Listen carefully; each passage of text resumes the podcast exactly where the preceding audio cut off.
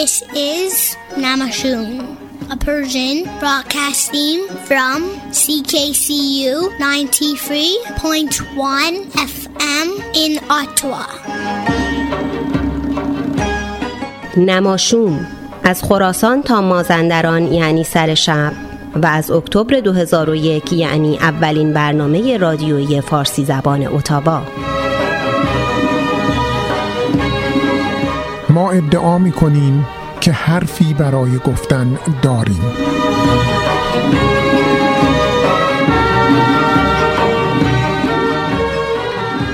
سلام دوستان عزیز مهدی فلاحی هستم. امیدوارم خوب و خوش باشید امروز دوشنبه 8 خرداد 1402 29 می 2023 بود.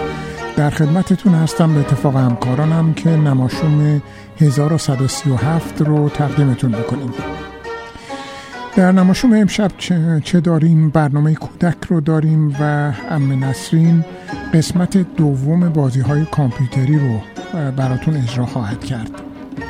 در مورد رنگین کمانی ها امشب من با یک خانم ترنس به گفتگو خواهم نشست و شما خواهید شنید که نقطه نظرهای جالبی رو از این دوست فرانسمون که برای خود من خیلی تازگی و شنیدنی بود نظراتی که ایشون ارائه می کردن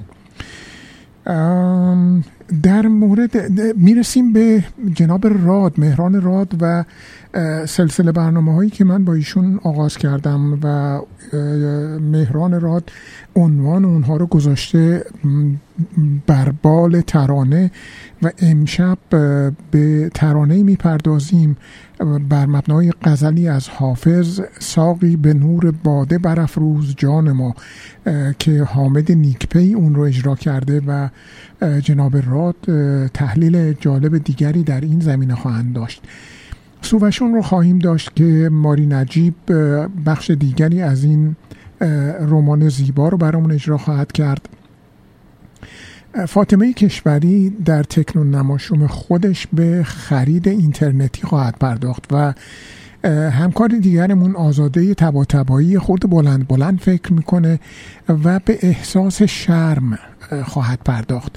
دکتر مسائلی به این موضوع خواهند پرداخت که به ماجرای استرداد اسدالله اسدی خواهند پرداخت و یک ایراد اساسی دارند به این موضوع که آیا اصولا رسانه ها وظایف خودشون رو به طور درست و اساسی انجام میدند یا نه؟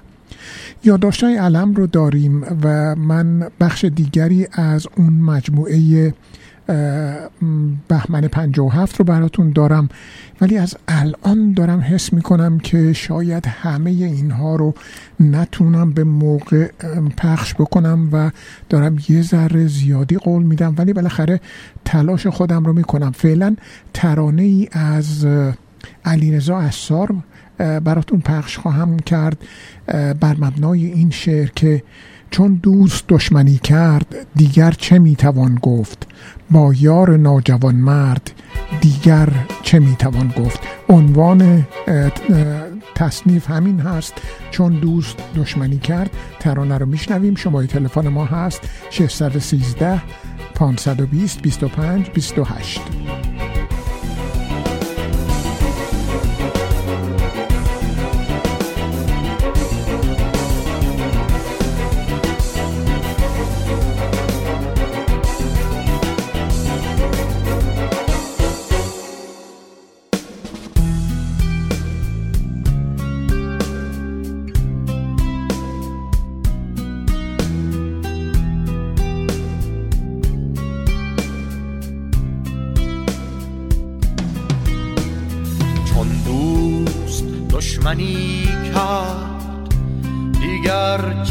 توان گفت. با یار ناجوان من دیگر چه می توان گفت؟ چون دوست دشمنی کرد دیگر چه می توان گفت؟ با یار ناجوان من دیگر چه می توان گفت؟ با محرمان غم جهان ناساز با هم دمان دم دیگر چه می‌توان گفت؟ با بد قمار بد نه با بدرگان نامم با رهزنان بیدر دیگر چه می‌توان گفت؟ دیگر چه می‌توان گفت؟ چون دوست دشمنی کرد. دیگر چه می‌توان گفت؟ با یار ناجوان من دیگر چه می‌توان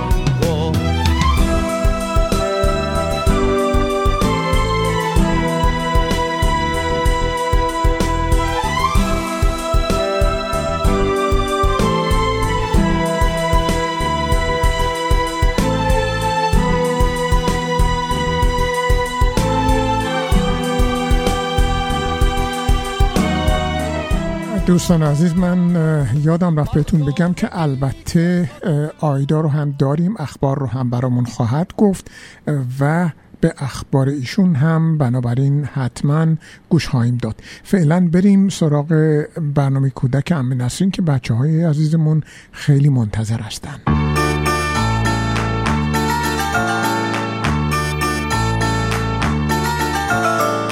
برنامه کودک نماشوم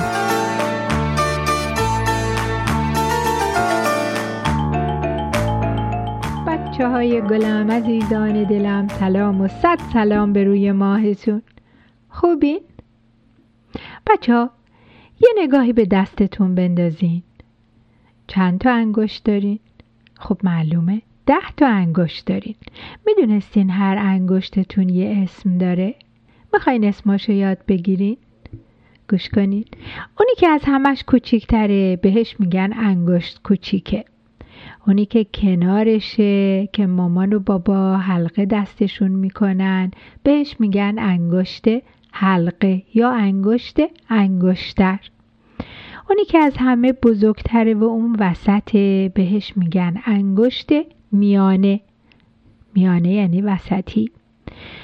اونی که انگشتی که درست کنار انگشت میانه است که همیشه باهاش هر چی که می‌خواین و به مامان و بابا نشون میدین میگین آ مامان ببین اون پرنده رو مامان ببین این لباس چقدر قشنگه.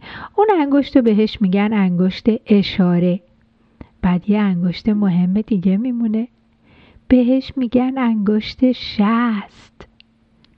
انگشت شست ولی بچه ها انگشت شست می‌تونه روی تمام انگشت های دیگه حرکت بکنه می‌خواین یه کار جالب بکنین؟ مثلا به مامان بگین که انگشت شستتون رو که گذاشتین کف دستتون با یه روبان کوچولو براتون ببنده حالا برین یه مداد بگیرین دستتون ببینم می‌تونین؟ می‌تونین یه چیزی رو بردارین؟ نه خیلی سخت میشه. برای اینکه انگشت شست ما کمک می‌کنه که همه چیز رو به دستمون بگیریم. و خیلی مهمن انگشتامون تمام اعضای بدنمون ماهیچه هامون چشممون دستمون پامون و همه اعضای بدنمون مهمه و باید ازشون مراقبت کنیم. یکی از راه های مراقبت کردن ازشون هم اینه که ازشون استفاده کنیم. توی ورزش تو راه رفتن توی مداد دست گرفتن و نوشتن. با انگشتامون قیچی رو برداریم. کاغذی رو که می‌خوایم قیچی کنیم خودمون قیچی کنیم. بچه های کوچیکتر تمرین کنن. بچه های بزرگتر می‌تونن با انگشتاشون خیلی کارهای دیگه و جالب تری بکنن. می‌تونن بافتنی ببافن گلکاری بکنن نجاری بکنن و خیلی کارهای با هیجان و مهم دیگه. مگه نه؟ چشمای زیبا داری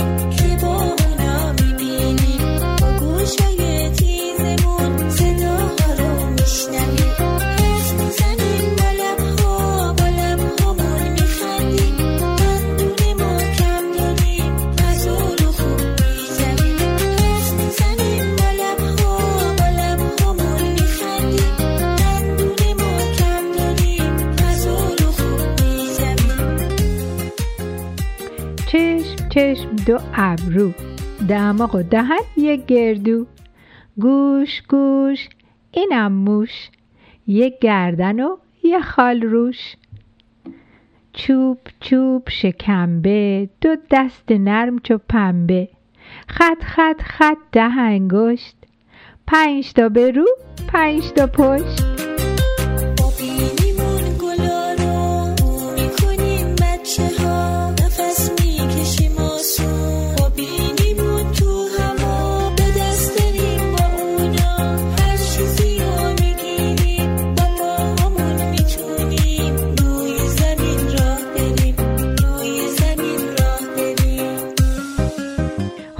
عزیزانم شعری رو که براتون خوندم اسمش بود نقاشی آدمک از ام نسرین. و اما آی قصه قصه قصه نون و پنیر و پسته. بچه ها یادتون میاد هفته پیش براتون قصه دختر کوچولویی به اسم کیمیا رو گفتم که همه کاراش رو خیلی خوب می‌کرد. و خیلی کارهایی مثل بچه های دیگه می‌کرد تا اینکه یه روزی فهمید و یاد گرفت که می‌تونه با کامپیوتر تمام روز بازی کامپیوتری بکنه. و بعد بهتون گفتم که هفته بعد بقیه قصه بازی های کامپیوتری رو براتون تعریف می‌کنم. پس گوش کنید. یکی بود یکی نبود. زیر گنبد کبود کیمیا دختر خوب ما. شروع کرد هر روز به بازی های کامپیوتری و هرچی هم مامان و بابا می‌گفتن گوش نمی‌کرد. اصلا بچه ها مثل این که شده بود یه بچه دیگه یه آدم دیگه. خیلی خیلی دوست داشت مرتب فقط با کامپیوترش بازی کنه گیمای مختلف بازی بکنه و خلاصه تمام وقتش رو دیگه فقط با کامپیوتر میگذروند. وقتی دوستاش میمدن صداش می‌کردن که بیا بازی کنیم. می‌گفت نمی‌تونم یا می‌گفت حوصله ندارم یا می‌گفت کار دارم. وقتی مامان و بابا ازش میپرسیدن که خب درس و مشق مدرسه چی شده علکی می‌گفت همه رو انجام دادم. مامان و بابای کیمیا بعضی وقتا خیلی ناراحت می شدن باش حرف می زدن دعوا می کردن ولی بچه ها یه جورایی اصلا مثل اینکه کیمیا اصلا دلش نمی‌خواست اون روزا به حرف کسی گوش بکنه و فقط فکر می‌کرد که بازی کامپیوتریه که بهترین کاریه که می‌تونه بکنه. پس مامان و بابای کیمیا پیش خودشون فکر کردن یه ذره بهش وقت میدیم ببینیم خودش چجوری می‌تونه تصمیم بگیره و کاری رو که درسته انجام بده. کیمیا یه جورایی خوشحال شد. فکر کرد آخ جون حالا از این به بعد فقط می‌تونم بازی کامپیوتری بکنم. یه روزی که خیلی بازی کرده بود خسته شد. رفت روی کاناپه دراز کشید.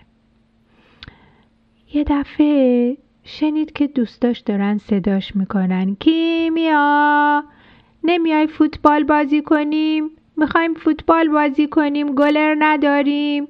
کیمیا کیمیا تا صدای دوستاشو شنید یه دفعه دلش خواست بره فوتبال بازی کنه. خیلی وقت بود بازی نکرده بود.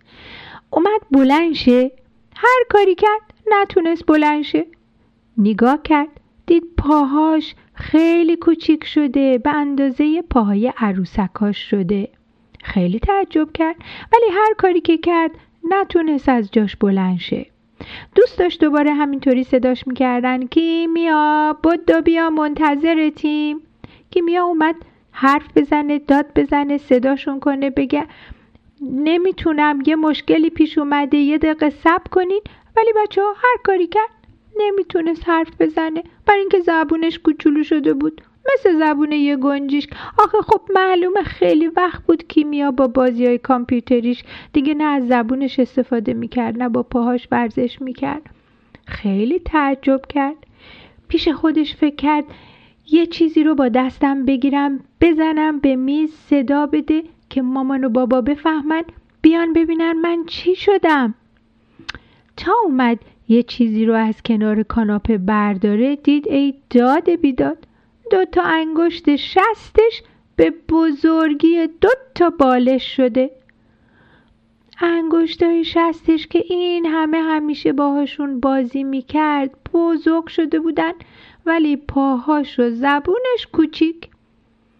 همینطور که داشت تلاش می‌کرد که یه کاری بکنه یه نفر بیاد کمکش بکنه صدای مامانش رو شنید که داشت بهش می‌گفت کیمیا کیمیا چی شدی؟ خوابت برده؟ بیدار شو وقت شامه. بچه کیمیا خواب دیده بود. چقدر خوب. خوشحال از خواب بیدار شد. یه نفس عمیق کشید که چقدر خوب بود که همه اون چیزای بد توی خواب اتفاق افتاده بود. ولی یه کمی فکر کرد. فکر می‌کنم یه چیزایی فهمیده بود از خوابش. یه چیزایی یاد گرفته بود. به نظر شما چی یاد گرفته بود؟ عزیزان دلم تا هفته آینده شب و روز بر شما عزیزانم خوش.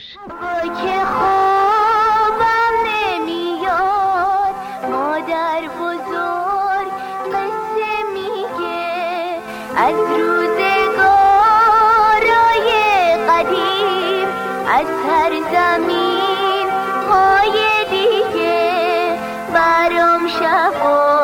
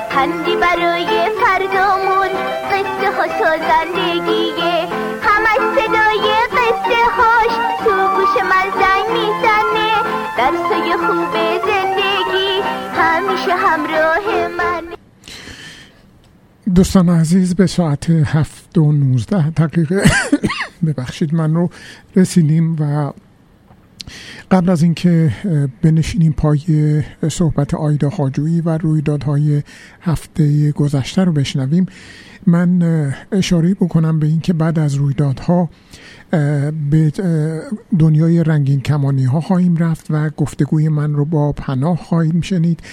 اما خبر بسیار تأسف انگیز این هست که امروز در اوگاندا قوانین بسیار متحجرانه علیه رنگین کمانی ها تصویب شد و در بخشی از این قوانین آمده که اگر کسی فقط ثابت بشه که رنگین کمانی هست به به حبس ابد محکوم میشه اگر که ثابت بشه کسانی با هم دو هم جنسگرا با هم رابطه جنسی داشتن به اعدام محکوم میشن و اگر کسی نظیر من که برنامه رنگین کمانی پخش می‌کنم در اوگاندا باشم به 20 سال زندان محکوم میشم.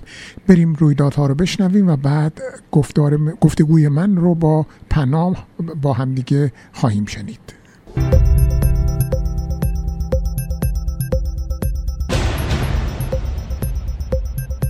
درود بر شما همراهان رادیو نماشون به رویدادهای هفته. خوش آمدید. امروز دوشنبه 29 می سال 2023 آیدا هستم و با هم مروری داریم به رویدادهای خبری هفته قبل. ابتدا سرخط خبرها. رجب طیب اردوغان پیروز انتخابات ترکیه شد. او اعلام کرد بر تروریست ها پیروز شدیم. حل تورم سخت نیست. آزادی اسدالله اسدی که جرم تروریستی او در دستگاه قضایی بلژیک به اثبات رسیده بود. و همچنین مبادله او با اولیویه وندکاستیل امدادگر بلژیکی. درگیری مرزی بین جمهوری اسلامی و طالبان. دو مرزبان ایرانی و یک نفر از نیروهای طالبان کشته شدند. ابوالفضل امیرتایی معترض 16 ساله که در شهر ری با شلیک ماموران حکومتی مجروح شده بود روز جمعه پس از ماهها آسیب دیدگی جان باخت. خبر بعدی این که فیروز نادری دانشمند ایرانی ناسا از فلج شدن بخشی از بدنش در پی یک حادثه خبر داد. و خبر آخر این که باز کردن در یک هواپیما قبل از فرود لحظات رعب آوری را برای مسافران این پرواز کره جنوبی رقم زد. و اما مشروع خبرها. رجب طیب اردوغان با پیروزی در مرحله دوم انتخابات ترکیه دست کم. پنج سال دیگر خود را بر کرسی ریاست جمهوری ترکیه ابقا کرد.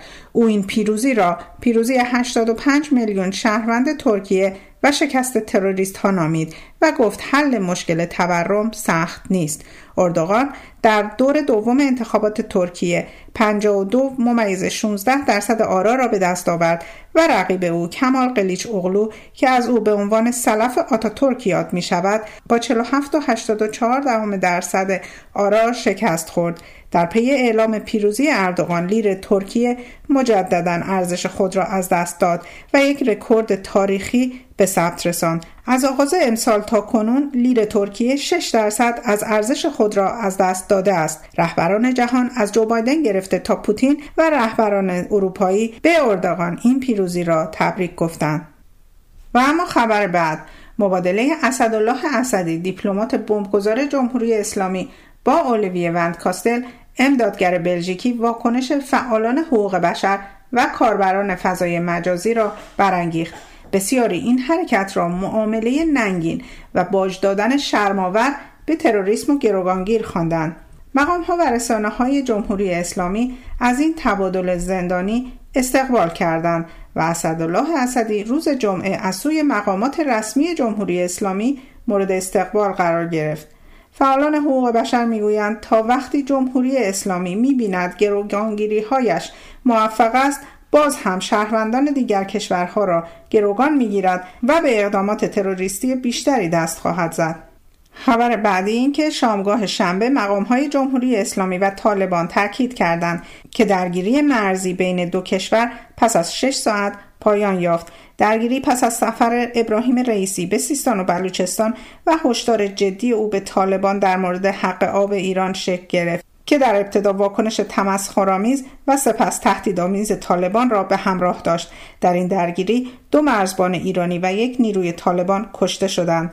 بلال کریمی معاون سخنگوی طالبان اعلام کرد که ما گفتگو را راه حل معقول برای مشکلات می‌دانیم جنگ به نفع هیچ یک از طرفین نیست علت درگیری ها تا کنون مشخص نشده است و هر یک از طرفین دیگری را متهم به تیراندازی و آغاز درگیری می کنند.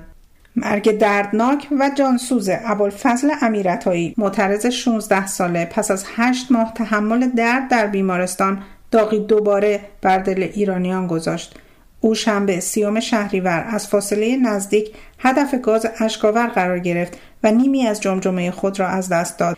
طی هشت ماه گذشته چندین عمل جراحی سنگین را پشت سر گذاشت و در آخرین ویدیویی که مادرش منتشر کرده بود او می توانست چشمانش و انگشتان دستش را تکان دهد. در بیمارستان از خانواده او تعهد گرفتند که از سپاه بسیج و نیروی انتظامی شکایت نکنند.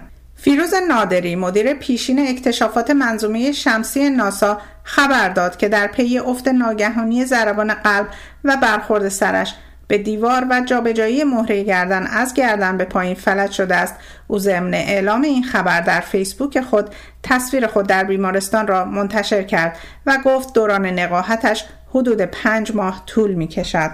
و خبر آخر این که باز شدن درب هواپیما توسط یک مسافر قبل از فرود هواپیما لحظات رعباوری را برای مسافران یکی از هواپیماهای شرکت آسیانای کره جنوبی رقم زد ویدیویی از این حادثه منتشر شده است که نشان می دهد باد به شدت در کابین هواپیما میوزد و مسافران وحشت زده به سندلی های خود چسبیده بودند. مسافر مذکور در توجیه این اقدام خود گفته که احساس خفگی داشته و می‌خواسته سریع از هواپیما خارج شود. او برای این کار ممکن است به ده سال زندان محکوم شود. با تشکر توجه شما را به سایر برنامه های نماشوم جلب می کنم تا هفته آینده و رویدادهای بعدی بدرود.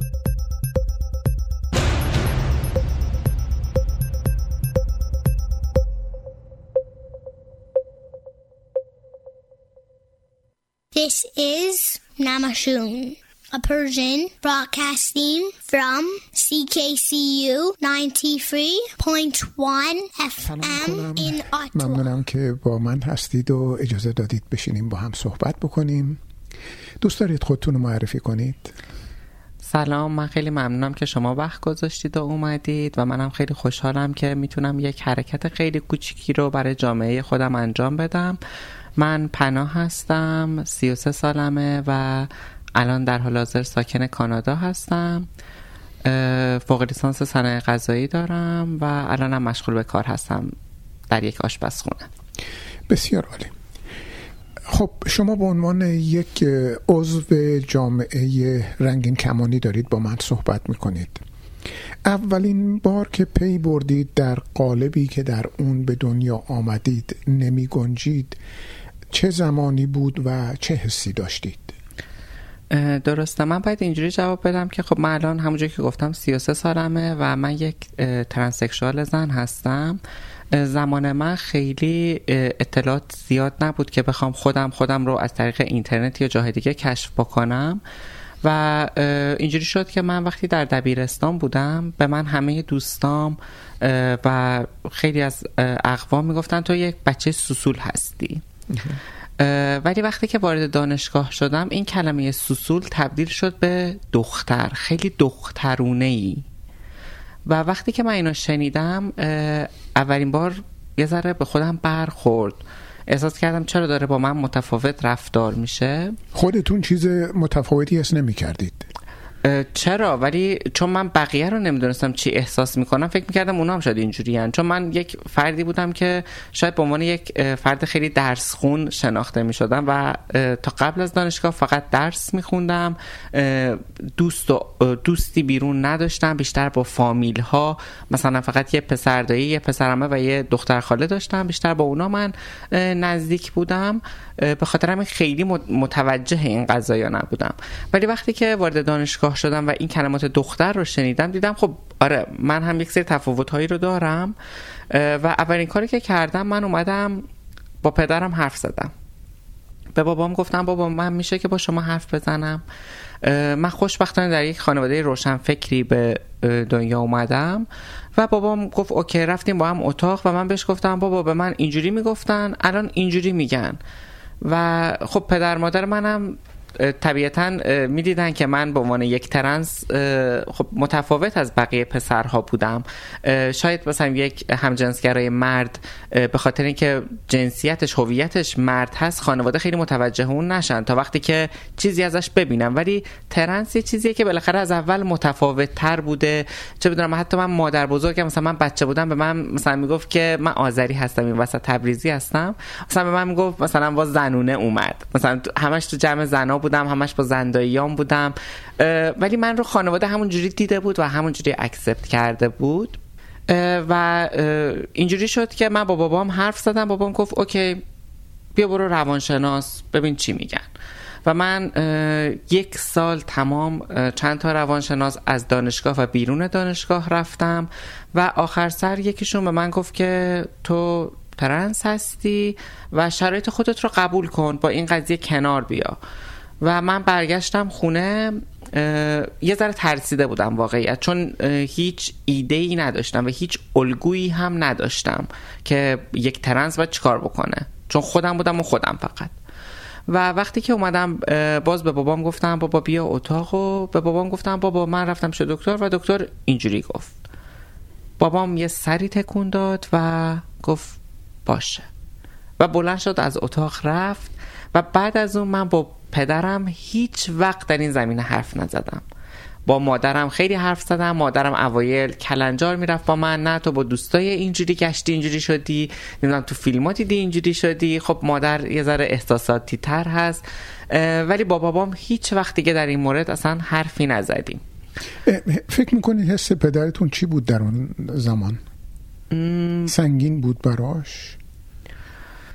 احساس کردم که منو هم دوست داشت نمی‌خواست دل من رو بشکنه و هم نمی‌خواست که اینجوری مثلا دوست داشت که اینجوری نمی بود واقعیت رو نمیپذیرفت. واقعیت رو نگیم که نمیپذیرفت. وقتی که گفت باشه و بلند شد یعنی واقعیت رو اونجا پذیرفت. ولی این واقعیت برای شاید تلخ بود. درست. شاید انقدر با آغوش باز اکسپت نکرد این قضیه رو.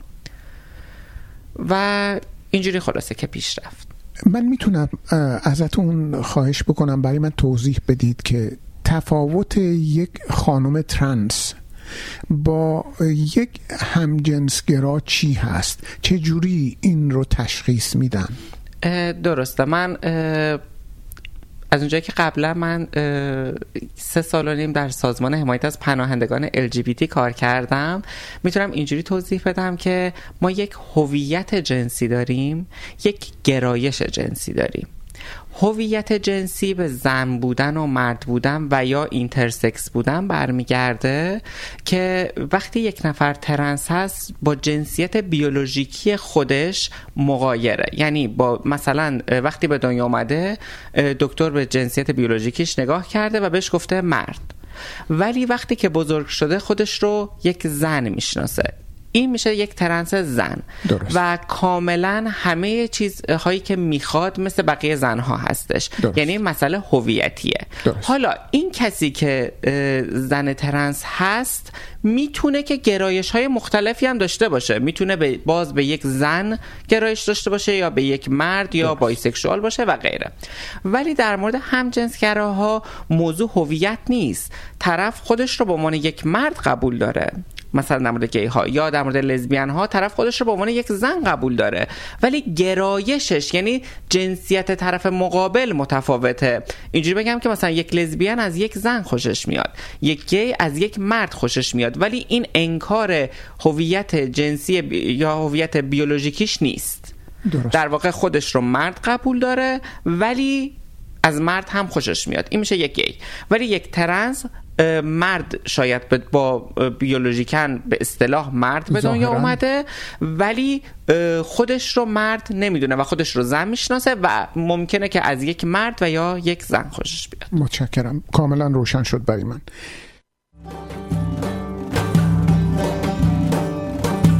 چونو که می‌روی آی چونو که می‌روی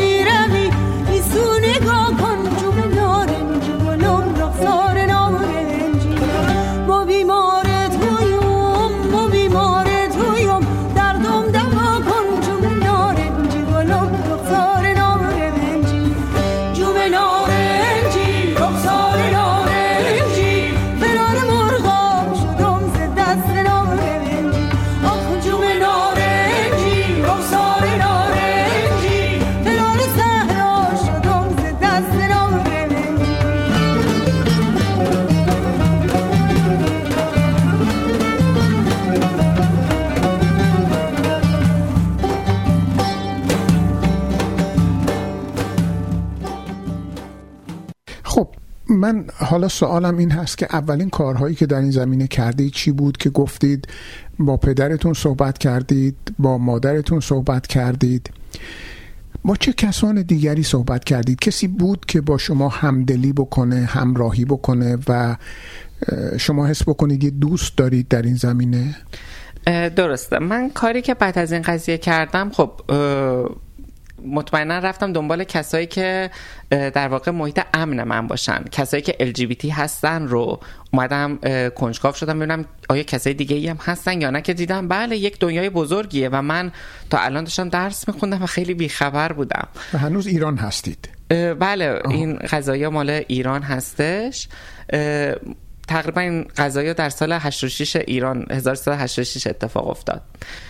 و من دوستان LGBT پیدا کردم دوستان ترنس پیدا کردم دوستان گی پیدا کردم. من اونها رو با خانوادم آشنا کردم به خونمون دعوت کردم خانوادم اینجوری دیدنشون. متاسفانه خیلی از LGBT ها تجربه های خیلی خوبی از خانواده نداشتن. به خاطر همین من مادرم حتی شد مادر چند تا از دوستان گی من و دوستان ترنس من.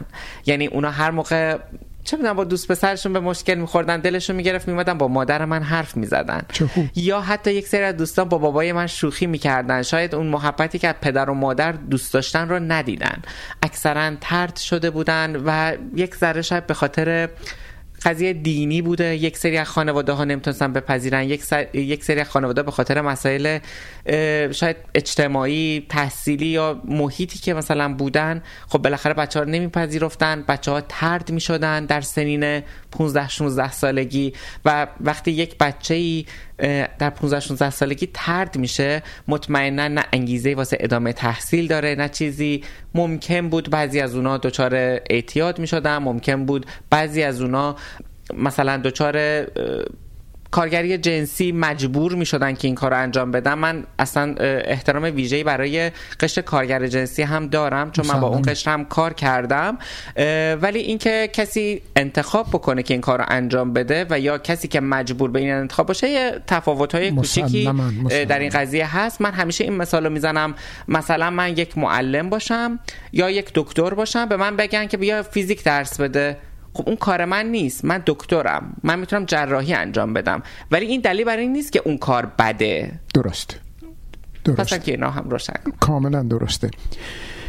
در مورد جراحی چی فکر می‌کنید؟ اصولا جراحی در مورد ترنس ها به چه شکل هست؟ چه در ایران چه در اینجا؟ به چه شکل این کار انجام می‌گیره؟ من اگر بخوام که در مورد عمل تغییر جنسیت یا تطبیق جنسیت الان میگن تغییر نمیگن اسمش رو میگن تطبیق یعنی جنسیت خودت رو پیدا می‌کنی. اگه بخوام حرف بزنم این برای همه ترنس ها شامل نمیشه. ممکنه که یک ترنس زنی دوست داشته باشه ریش داشته باشه دوست داشته باشه اصلا عمل نکنه و دوست داشته باشه که اون جسمی که داره رو بپذیره و شاید دوست داشته باشه حتی در جامعه با لباس های مردونه بگرده. این کاملا انتخاب اون شخص هست و هیچ دلیل نداره که مثلا وقتی یک ترنس زنی عمل کرد یا یک ترنس مردی عمل کرد به اون بگیم آره مردتر شد یا زنتر شد. همچین چیزی وجود نداره و هر کس هر چیزی که میگه همون هست. الان من یک مثلا مردی که به ظاهر دارم می‌بینم مرد هست ریش داره. اگر به من بگه زن من مجبورم اون رو خانم خطاب کنم. حق قضاوت ندارم. به هیچ عنوان این حق رو ندارم. ولی اگر در مورد عمل بخوایم برگردیم عمل تطبیق جنسیت عمل بسیار سختیه. و در کشورهایی مثل ایران و ترکیه خب خیلی داره انجام میشه این عمل ولی خب مثل تایلند و یا مثل کانادا در مورد من ترنس های زن دارم البته حرف می‌زنم.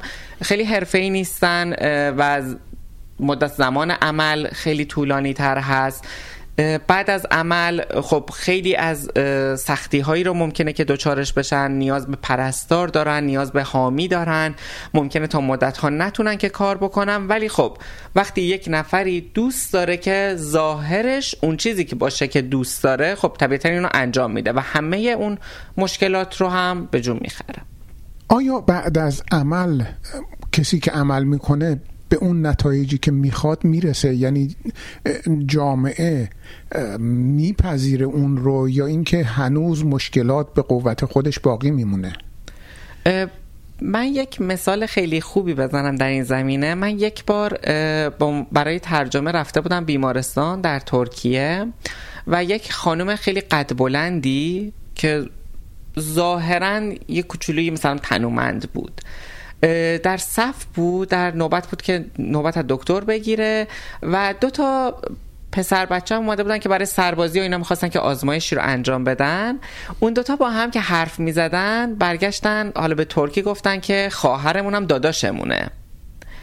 و اونجا این خانومه برگشت و یه درگیری شکل گرفت و حالا به حال جدا شدن. من بعد از اون به چیزی که فکر کردم گفتم این زن یک زن بیولوژیکی بود. یعنی بیولوژیکن هم زن به دنیا آمده بود و خودش رو هم زن قبول داشت. به این زن حتی گفتن که شبیه مردایی. ولی مشکلی که هست ترنس ها اونقدر خودشون رو دست کم می‌گیرن. هر اتفاقی که میفته اینو نسبت میدن به ترنس بودنشون. که به نظر من خیلی اشتباهه. مثلا با یکی آشنا میشن تو رابطه میرن بعد مثلا چهار ماه طرف میره به هر دلیلی. فکر می‌کنه چون ترنس بودم رفت. در حالی که این شکست عشقی فقط مال ال یا فقط مال ترنس نیست. به خاطر همین هیچ وقت این رو محدودیتی نباید برای خودشون بدونن. لاله لاله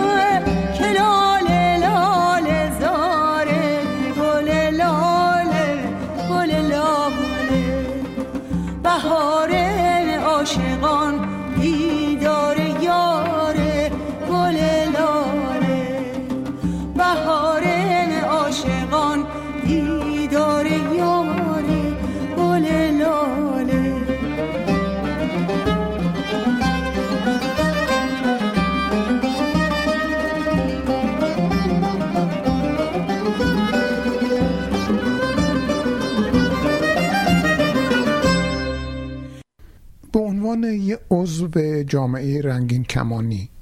چه رفتار یا رفتارهایی رو در مردم می‌بینید که شما رو اذیت می‌کنه؟ تو ذهن من تو ذهن خیلی آدما دو دستن روشنفکر و رو... کسایی که روشنفکر نیستن. ولی تو ذهن من آدما سه دستن. کسایی که روشنفکر نیستن که به نظر من صرفا پشت سر ما شاید حرف بزنن ولی خیلی عکس های خاصی نمی‌بینیم ازشون. چون باشون در ارتباط نیستیم. یک سریایی که روشنفکرن از نظر من یک سریا ادعای روشنفکری دارن یک سریا واقعا روشنفکرن. اونایی که ادعای روشنفکری می‌کنن بیشترین آسیب رو به شخص من زدن در زندگیم. صرفا طرف شنیده که آره LGBT وجود داره و میگه که من قبول می‌کنم در حالی که رفتاری که نشون میده اصلا این نبوده. چیکار می‌کنن؟ به اصطلاح میگن که من به LGBT احترام می‌ذارم ولی نباید برادر من پدر من آشنای من با یک ترنس زن وارد رابطه بشه. دور خوشن. اینا هم هستن. اینا هم تفلکی ها رو خدا زده. اینا هم اینجوری به دنیا آمدن. نه اصلا اینجوری نیست. ما قوی هستیم نیاز به ترحم نداریم. ما هم جزوی از جامعه هستیم و دقیقا الان فکر کنم هدف ما هم این هست که بگیم که ما هم در این جامعه هستیم و شمشیری هم از رو نبستیم به کسی. ما در کنار مردم در کنار بقیه با هر اقلیتی یکی سیاه پوسته یکی سفید پوسته یکی هم مثلا. هستیم. در همه در صلح در کنار هم دیگه هستیم. پس یکی از چیزهایی که شما رو اذیت می‌کنه در واقع ترحم هست. من این رو در مورد افرادی که معلولیت دارن شنیدم که بسیار بسیار آزاردهنده است. کسی دوست نداره ترحم بکنه به کسی. به مورد خیلی خوبی اشاره کردیم. من یکی از دوستانم که معلول هستش و الان در آمریکا زندگی می‌کنن امیدوارم که بشنوه اون هم. یک روز برگشت به من گفت من تو رو خیلی خوب درک می‌کنم چون مردم هم همین دیدی که نسبت به تو دارن نسبت به من دارن. و یک چیز عجیبتر وقتی که می‌گفت که من به عنوان یک معلول وقتی با ویلچر دارم مثلا تو خیابون رد میشم وقتی یک ویلچری منو می‌بینه انگار که حتما باید با من دوستی کنه. اونقدر که اقلیت واقع شدن تا همدیگر پیدا می‌کنن انگار حتما باید دوستای ما اینجوری باشه. مثلا برای شخص من من هیچ وقت معیارم برای دوست پیدا کردن LGBT بودنش نبوده. می‌تونه باشه می‌تونه نباشه. و این یعنی که دقیقا ما یک حرکتی هم که ما باید بکنیم ما هم باید در جامعه مخلوط بشیم بریم قاطی جامعه بشیم که بتونه که جامعه ما رو قبول بکنه. دقیقا دقیقا. چه توصیه ای دارین؟ این آخرین سوال منه. چه توصیه و پیامی دارید برای غیر رنگین کمانی ها برای غیر رنگین کمانی ها می‌خوام اینجوری توضیح بدم. شما وقتی از جلوی یک مغازه رد میشی این مغازه ویترینی رو داره. ولی همه لباس هایی که داخل اون مغازه هست تو ویترین نیست. شاید اون ویترین ویترینی که شما دوست داری نباشه. ولی این شانس رو به خودت بده و به اون مغازه بده. وارد مغازه رو از همه جنس ها دیدن کن. شاید یک سری جنس هایی در اون مغازه بود که تو دوست داشتی. قضاوت نکنن. چون متاسفانه یک دیدی که در مورد ترنس های زن می‌خوام اینو بگم در خاورمیانه وجود داره. انگار که یک ترنس زن حتما سکس ورکره. یه همچین دیدی در جامعه وجود داره. چرا؟ مثلا در مورد ترکیه اگر بخوام بگم جامعه ترنس رو فقط با ترنس هایی که در میدان تکسیمی که همه می‌شناسن در ترکیه با اون می‌شناسن. و وقتی میگی یکی ترنسه ذهنیتش اینه که OK پس این یک sex worker یه که سر کوچه وای میسته. من میگم با تمام احترامی که به sex worker ها قائلم شغلشه انتخاب خودشه و زندگی خودشه و خیلی دوستای sex worker خوبی هم دارم. ولی این باید جدا بشه که سکس هر sex worker ی ترنس نیست و هر ترنسی sex worker نیست. همون جوری که وقتی ما یک خانومی رو ببینیم که مثلا sex worker ه به این نتیجه نمی‌رسیم که همه خانوم ها sex worker هستن. این قضیه در مورد LGBT ها هم باید جا بیفته. درسته. درسته. ممنونم ازتون. خواهش می‌کنم. من خیلی ممنونم که وقت گذاشتید. متشکرم. خیلی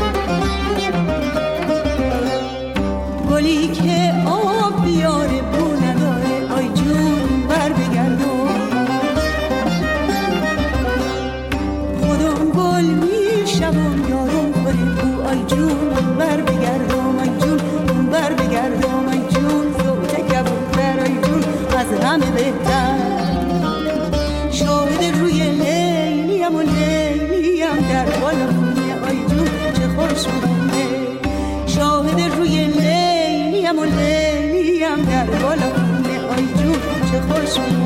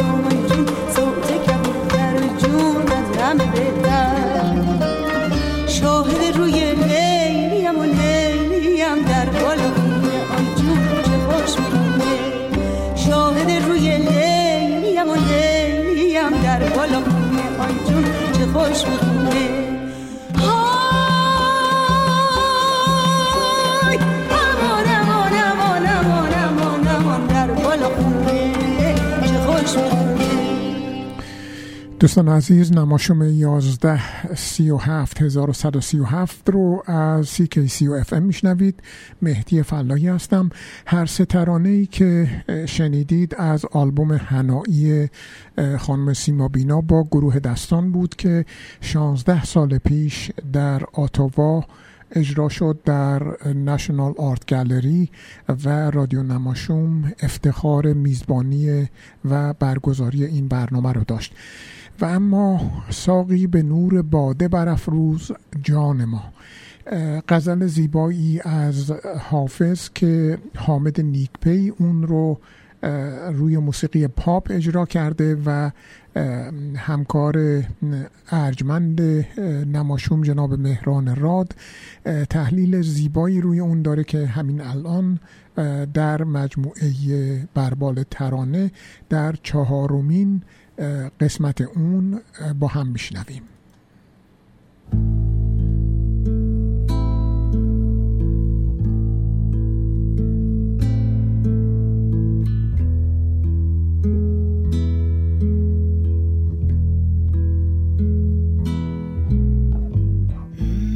بربال ترانه. با همکاری مهران راد.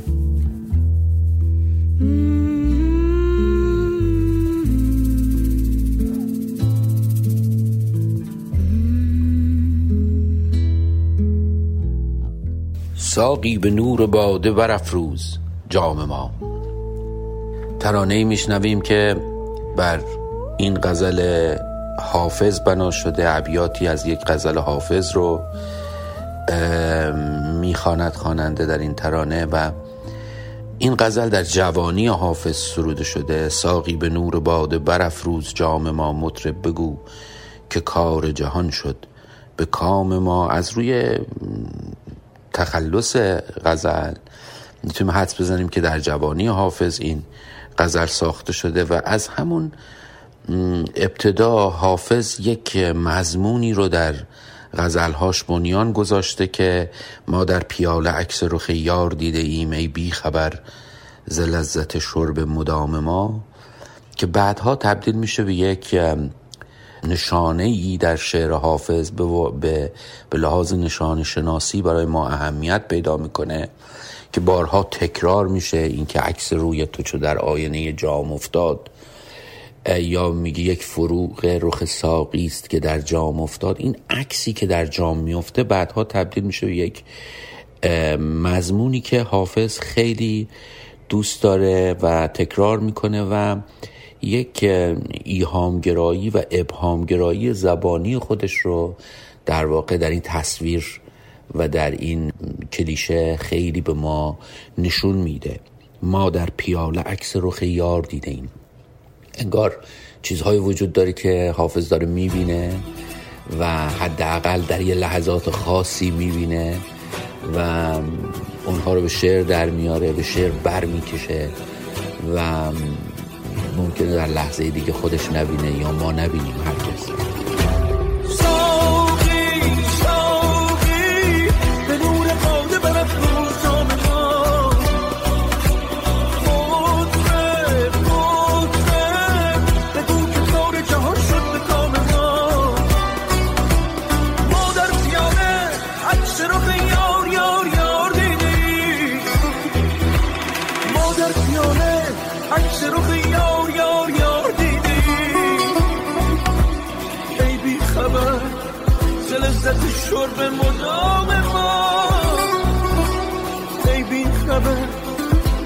شرب مدام ما.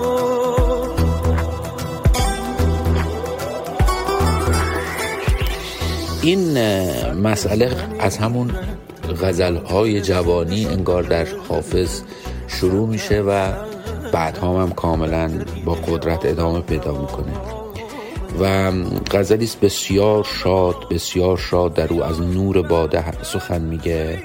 از مطرب میگه از لذت شرب مدام میگه و در پایان هم از غرق نعمت حاجی قوام بودن سخن میگه. کاملا این شادی و این جوانی در این غزل موج می‌زنه. در یکی از ابیاتش میگه ترسم که صرف ای نبرد روز باز خواست نان حلال شیخ ز حرام ما. و سهه می‌ذاره بر این جوانی و بر این مستی و بر این ترنم و میگه که فکر می‌کنم که حتی این در آینده هم به نفع ما بشه و پشیمانی در این نحوه معیشت وجود نداره. در یکی از ابیاتش میگه گو نام ما زیاد به عمدا چه می‌بری؟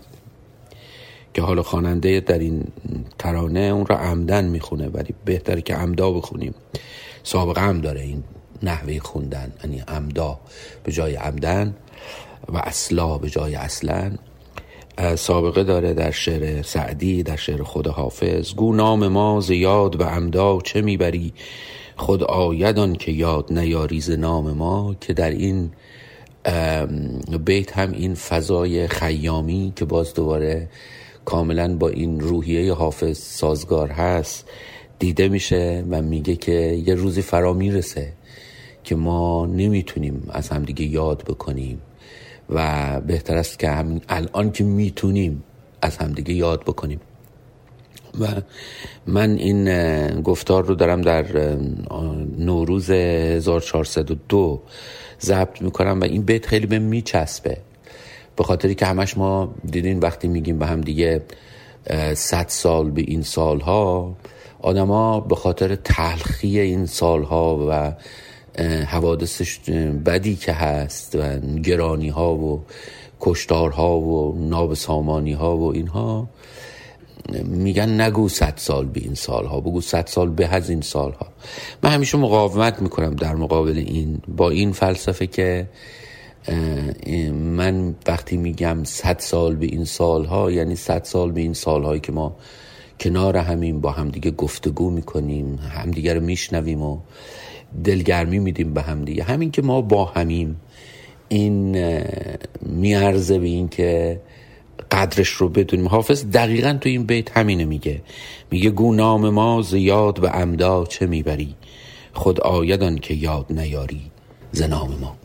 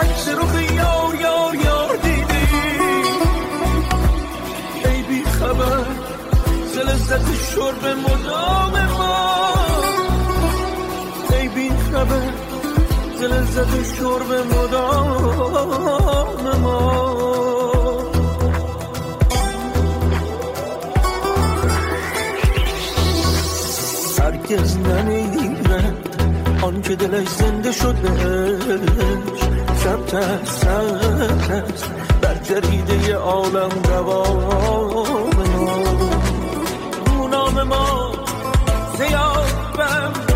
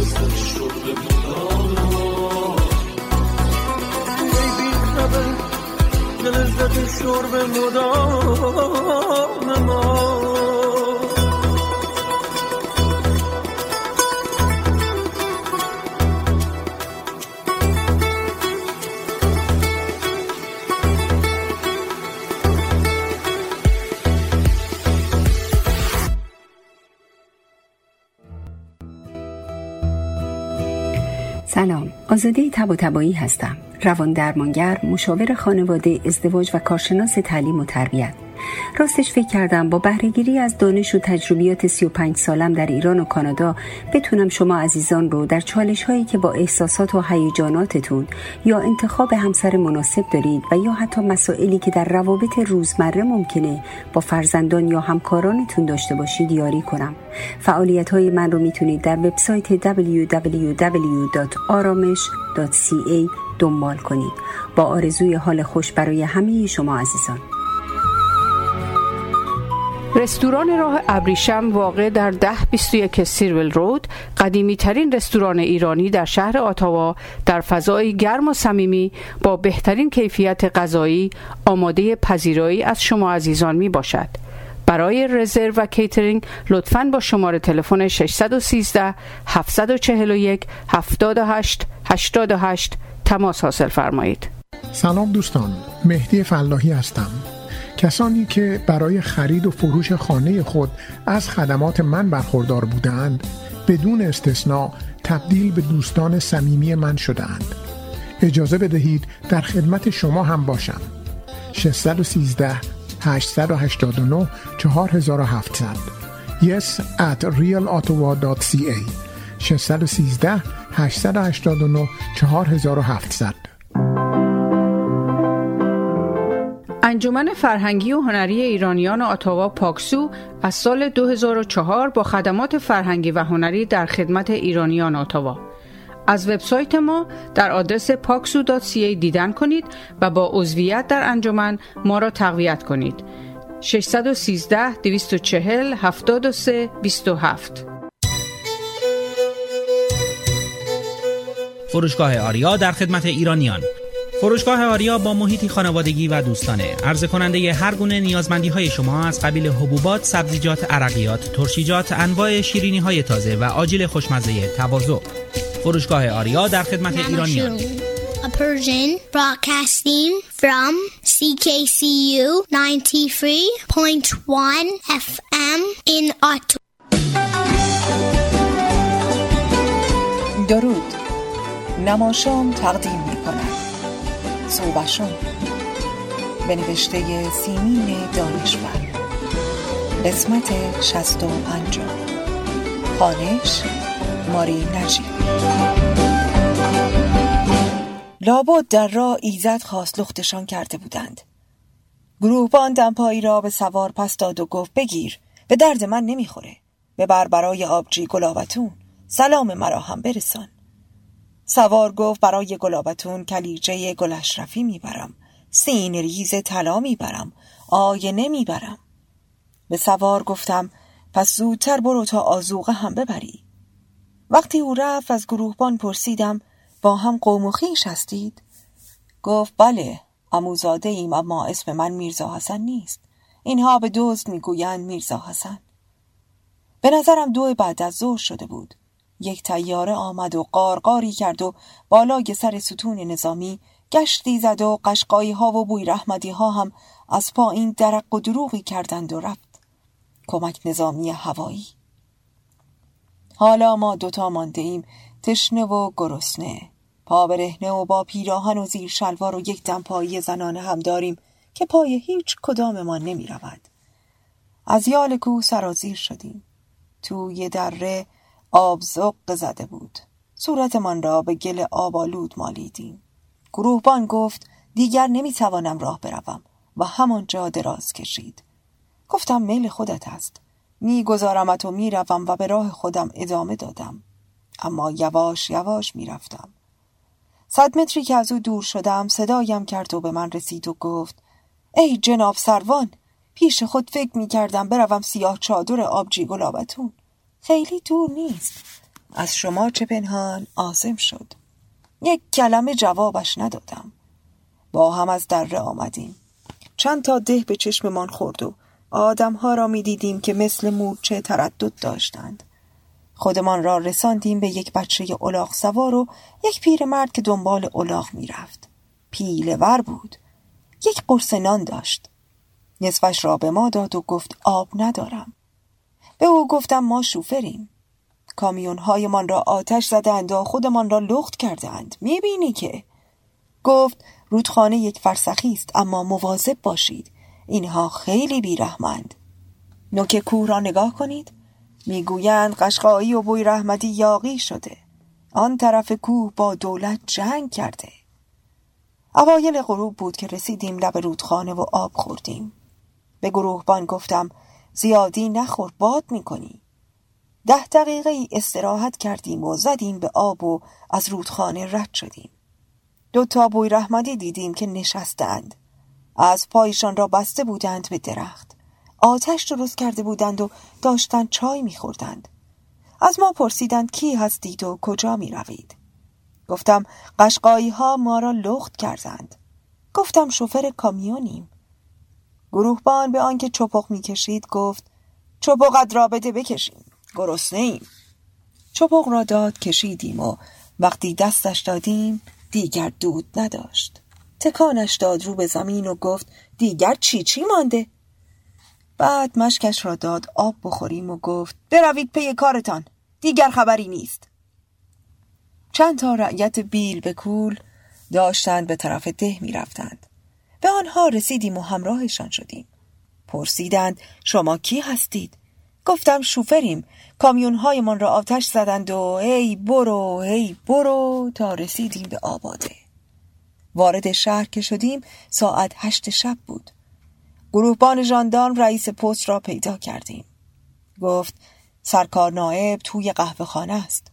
اما سرکار سروان رئیس پست رفته از شیراز. ما را به قهوه خانه برد و سرکار نایب را دیدم و گفتم بیا تا برایت تعریف کنم. برایش گفتم که ما را حسابی توی تله انداختند. برایش گفتم که چطور ریختند و قارت کردند و آتش زدند و کشت و کشتار کردند. به ما چای شیرین داغ دادند و بعد رفتیم پاسگاه. سرکار نایب معاونش را صدا کرد و به او گفت این جناب سروان است بیا بشنو چه می‌گوید به آن سادگی که ما شنیدیم نبوده. از سر پل سرات هم بدتر بوده. حتی سربازها تیراندازی بلد نبودند بیلمز بودند. گریه می کردند که جناب سروان ما تیراندازی بلد نیستیم. رو به من کرد و گفت وقتی ستون موتوری از آباده رفت من نفس راحتی کشیدم. گفتم حالا دیگر سرهنگ بیچاره آنقدر پیش پشت بیسیم التماس نمی کند که کمک بفرستید. خدا به داد آنها برسد. بعد به معاونش دستور داد که در برج را ببندد و دستور حفاظت داد و خودش رفت پشت بیسیم تا به ژاندارمری گزارش بدهد و تقاضای کمک کند. می گفت حتما امشب میآیند سراغ ما. تا آنجا که دستشان می رسید لباسی برای ما دوتا فراهم کردند و پولی روی هم گذاشتند و به ما دادند. همان لباس کهنه ژاندارم ها و کفش هایشان برای ما نعمت بزرگی بود. سرکار نایب گفت دست و رویتان را بشویید و امشب بروید خانه کت خدا. اما بروز ندهید که افسرید. اگر بفهمد افسر هستید تا صبح میکشدتان. با ژاندارمی که همراه ما کرد از آقل گوسفندها رد شدیم. کت خدا از اتاقش بیرون آمد. ریش قرمزی داشت. ما را به یک اتاق گلی برد که فرش نداشت. دو تا لحاف کهنه از روی یک صندوق چوبی گوشه اتاق برداشت و انداخت روی زمین و پرسید شام خورده اید؟ گفتیم نه. بعد دختر کت خدا آمد و شیر کثیفی در یک ظرف سیاه آورد و جلومان گذاشت و قفل صندوق چوبی را با کلید باز کرد و دو قرص نان سیاه در آورد و داد خوردیم. در صندوق را هم قفل کرد. مثل سنگ تا صبح خوابیدیم. نفهمیدن ما افسریم. صبح چای داغ و نان سیاه دادند خوردیم. باز رفتیم سراغ سرکار نایب از دیشب هم مهربانتر بود. تا ظهر معطل شدیم بلکه بتواند اجازه بگیرد من به تهران برگردم. تا ظهر پنج نفر دیگر زخمی و لخت و نیمه لخت خودشان را به کمک رعایا رساندند به آباده و آمدند به پاسگاه. آنها گشتی های پادگان سمیرون بودند. گفتند جنگ اصلی از دیروز از شروع شده. عاقبت سرکار نایب با ژاندرمری تماس گرفت. به او دستور دادند به ما کمک کند. اما صریحا گفته بودند همه من باید فورا برگردیم شیراز. بنا شد دو سه تا الاغ پیدا کند تا به طرف دهبید راه بیفتیم و هر جا ماشین خالی دیدیم سوار شویم. تا آنجا که می‌شد زخم زخمی ها را شستیم و بستیم و سرکار نایب از این و آن لباس سویل گرفت و داد پوشیدیم. هشتاد تومان پول هم دست من داد. در همین هیس و بیس راننده ترکمنمان سوار یک مادیان قشقایی پیدایش شد. او تنها کسی بود که سالم و راحت در رفته بود. برایمان گفت که یک قشقایی تفنگم را گرفت و از اسب پیاده شد و رفت به قارت اسبش را دست من سپرد و گفت بو سگ اسبم را نگه دار تا برگردم. همین که چشمش را دور دیدم پریدم روی مادیان و یک نفس آمدم. دیشب هم جایتان خالی. جای امنی خوابیدم و چلو و خورشت و دوغ هم خوردم. صبح هم به سلامتی شما رفتم حمام و مشتمالم دادند و آب خنک هم خوردم. ظهر هم.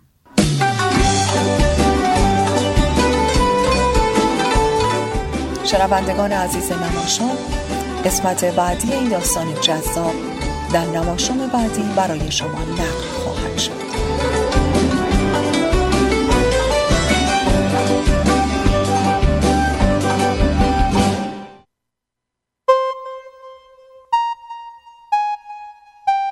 تکنو نماشوم.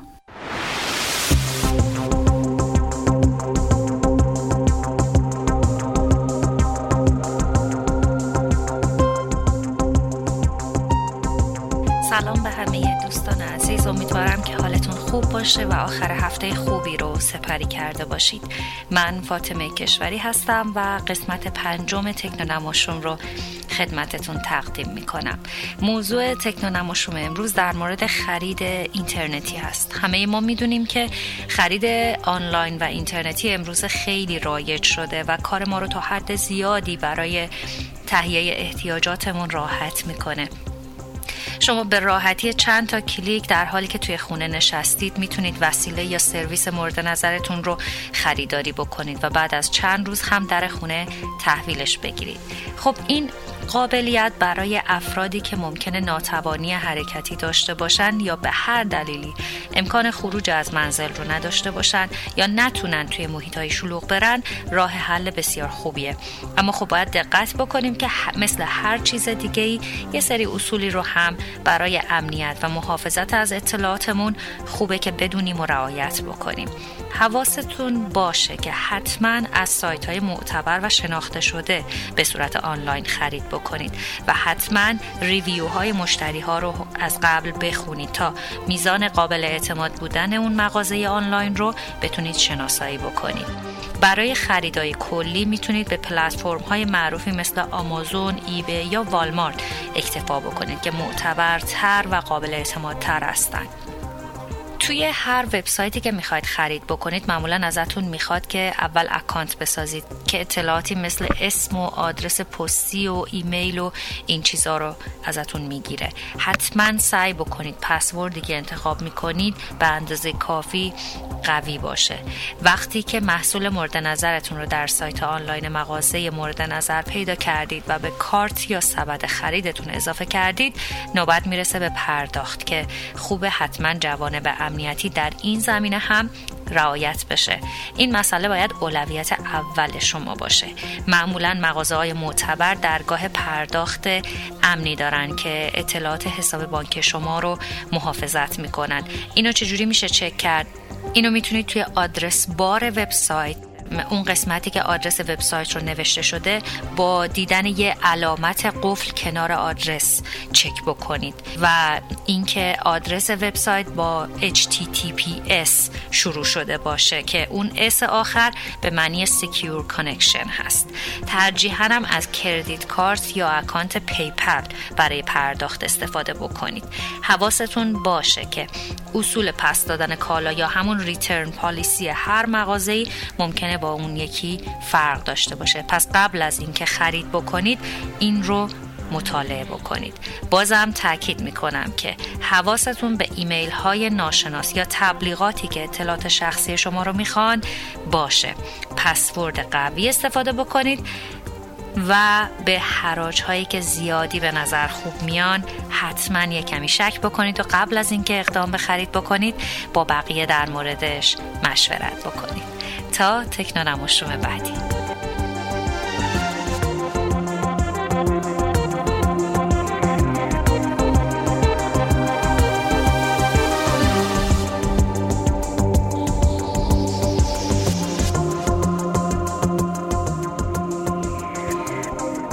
چه توصیه های خوبی. ممنون از فاطمه عزیز. من خودم حتما میرم اینا رو دوباره گوش می‌کنم و توصیه می‌کنم شما دوستان هم یکی دو بار دیگه این مطالب فاطمه رو گوش بکنید. به دردمون می‌خوره. اینا چیزایی هست که ما ممکنه سرسری به اونو نگاه بکنیم و بهشون توجه نکنیم ولی می‌تونه موجب درد سرمون بشه. به ساعت 8 و 19 دقیق رسیدیم. به صحبت های خانم آزاده تبا تبایی می‌رسیم و بعد از اون هم نوبت دکتر مسائلی هست که درباره ایشون هم یه مقدار براتون توضیح خواهم داد چند روز پیش در حالی که با دوستی قدم می زدیم و حسابی سرخوش از تماشای مناظر زیبای اطرافمون بودیم رسیدیم به انتهای کوچه تنگ و زیبایی که با چند پله کوچیک و شکسته و پیچ در پیچ به کوچه بعدی وصل می شد. در این لحظه متوجه شدم وقتی به پله ها رسیدیم دوستم متوقف شد و تصمیم گرفت که مسیر رفته رو برگرده. من که از تصمیمش خیلی متعجب شده بودم سوال کردم پس چرا نمیری؟ کوچه بعدی به نظر از اینم قشنگتره با کمی تردید و خیلی بریده بریده گفت بذار برگردیم گفتم اه برای چی؟ تازه داریم می‌رسیم به جاهای قشنگ شهر خسته شدی؟ گفت نه آخه بعضی از این پله ها شکسته است و ممکنه ما بیفتیم. گفتم خب باید بیشتر مراقب باشیم و تازه اگرم افتادیم اشکالی نداره خیلی خطرناک نیست. نترس چیزیمون نمیشه بیا بریم. گفت آخه کلی آدم اینجا وایستاده دارن نگامون می‌کنن. من خجالت می‌کشم اگه جلوشون بیفتم. چیزی نگفتم و همونجا توی اون کوچه پرگل و زیبا کنار دوستم نشستم. و مشغول تماشای آدمای رنگ و رنگی که از جلوی ما میگذشتن شدم. بعضیاشون به راحتی از پله ها میگذشتن و بعضی ها هم با کمی تلو تلو خوردن مسیر رو طی می‌کردن.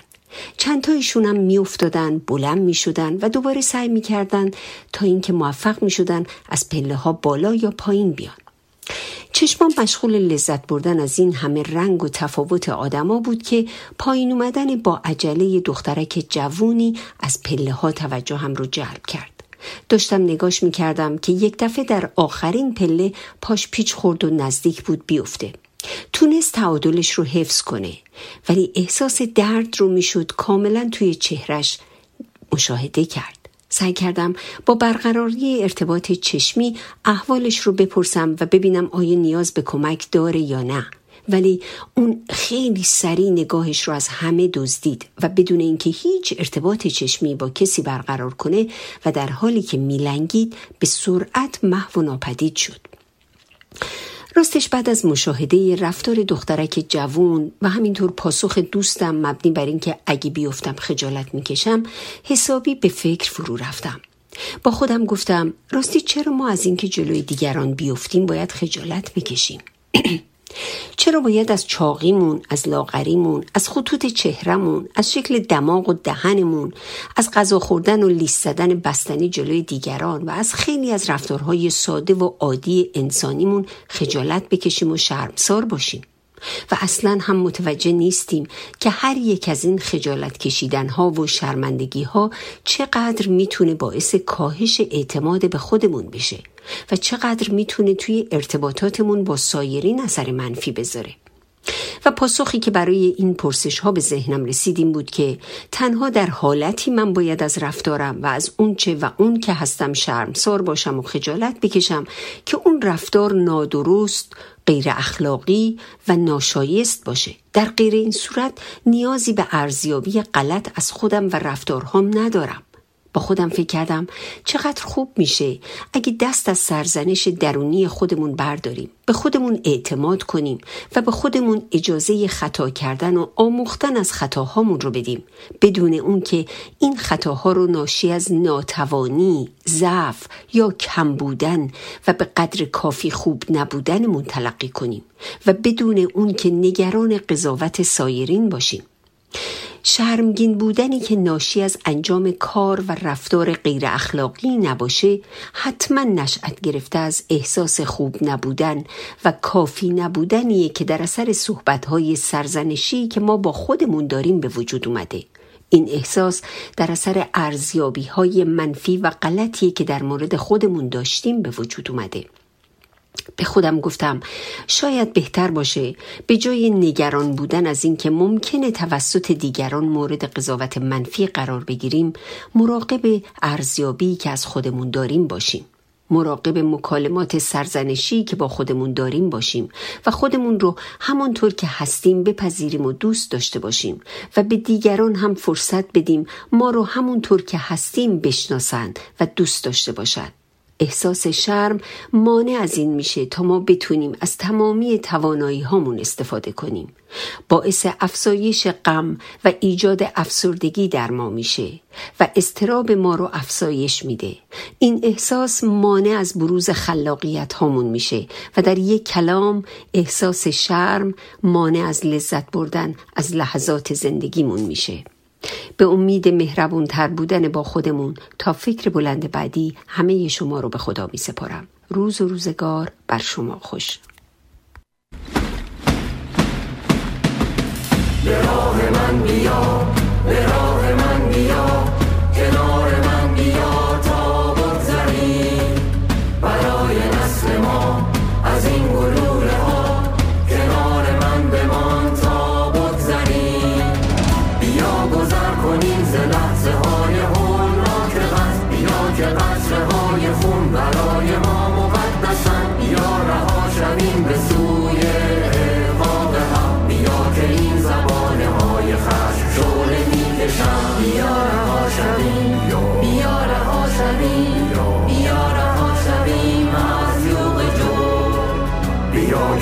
که دست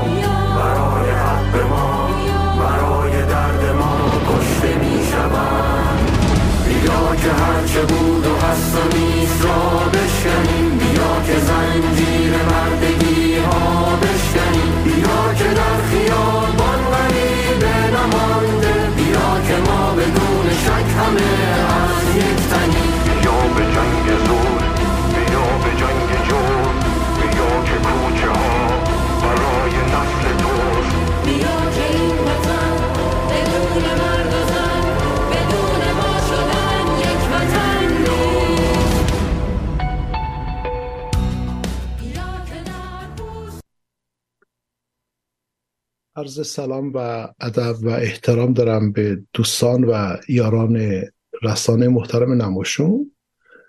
جناب فلاحی گفته بودن که در این هفته اگر بشه در خصوص رسالت رسانه ها یک صحبت کوتاهی فراهم بشه. و من پیشنهادشون رو طبق منبول بسیار بجا و به موقع دیدم. مخصوصا اینکه ما روزها شاهد هستیم که متاسفانه رسانه ها شاید اون رسالت خودشون رو در قبال اطلاع رسانی کامل به مردم ادا نمی کنن. به ذهنم رسید که بد نیست اشاره داشته باشیم به مبادله زندانیان میان حکومت اسلامی ایران و دولت بلژیک همین دیروز بود که در خبرها اعلام شد که آقای اسدالله اسدی که مزنون بوده است و متهم شد البته و اثبات شد در دادگاه در بلژیک که ایشان در بمبگذاری نقش داشته است یا یک تری را می‌خواست از انجام بدهد ایشون رو با یک زندانی بلژیکی در ایران مبادله کردن و من بحثم درست در همین جاست خب رسانه ها معمولا اخبار رو پوشش میدن بدون اینکه برای مردم توضیح بدهن که ابعاد دقیق مربوط به این رخدادها رو چگونه بایستی مورد توجه قرار بدن در اینجا چند نکته خدمت شما عرض بکنم که شما متوجه کوتاهی تقریبا همه رسانه ها به خصوص رسانه ایران اینترنشنال باشید دوستان گرامی. من یک سال در یک سال گذشته تقریبا شاید نمی‌دونم زودتر یا بعد بعدش خاطرم نیست. یه نامه نوشتم به رئیس مجلس نمایندگان پارلمان بلژیک. و برایشون چند مسئله رو توضیح دادم. و می‌خوام رو الان اینجا ازش استفاده کنم و همون بحث رو باز بکنم که شما متوجه باز کوتاهی رسانه ها به باور بنده بشوید. اگر هم فکر می‌کنید که من اشتباه می‌کنم خوشحال میشم که در حال بنده از اشتباه در بیارید. دولت بلژیک عضو یک مقاول نامه بین المللی شد یا کنوانسیون بین المللی که در سال 1997 توسط سازمان ملل متحد اون کنوانسیون نهایی شد. اون کنوانسیون مربوط هست به تعهدات دولت ها در قبال کسانی که در اقدامات تروریستی مشارکت دارد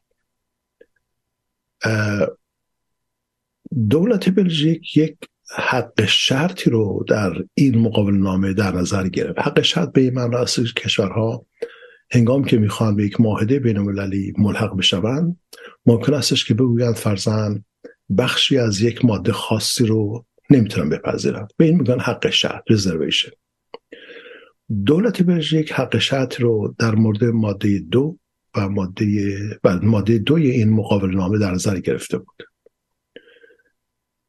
در البته بلژیک با در نظر داشتن حق شرط اون کنوانسیون رو امضا کرد و حتی به تصویب قانونگذاری داخلی خودش هم رسون یعنی بستی دولت بلژیک متعهد باشد به انجام تمام وظایفی که در قبال این کنوانسیون دارد.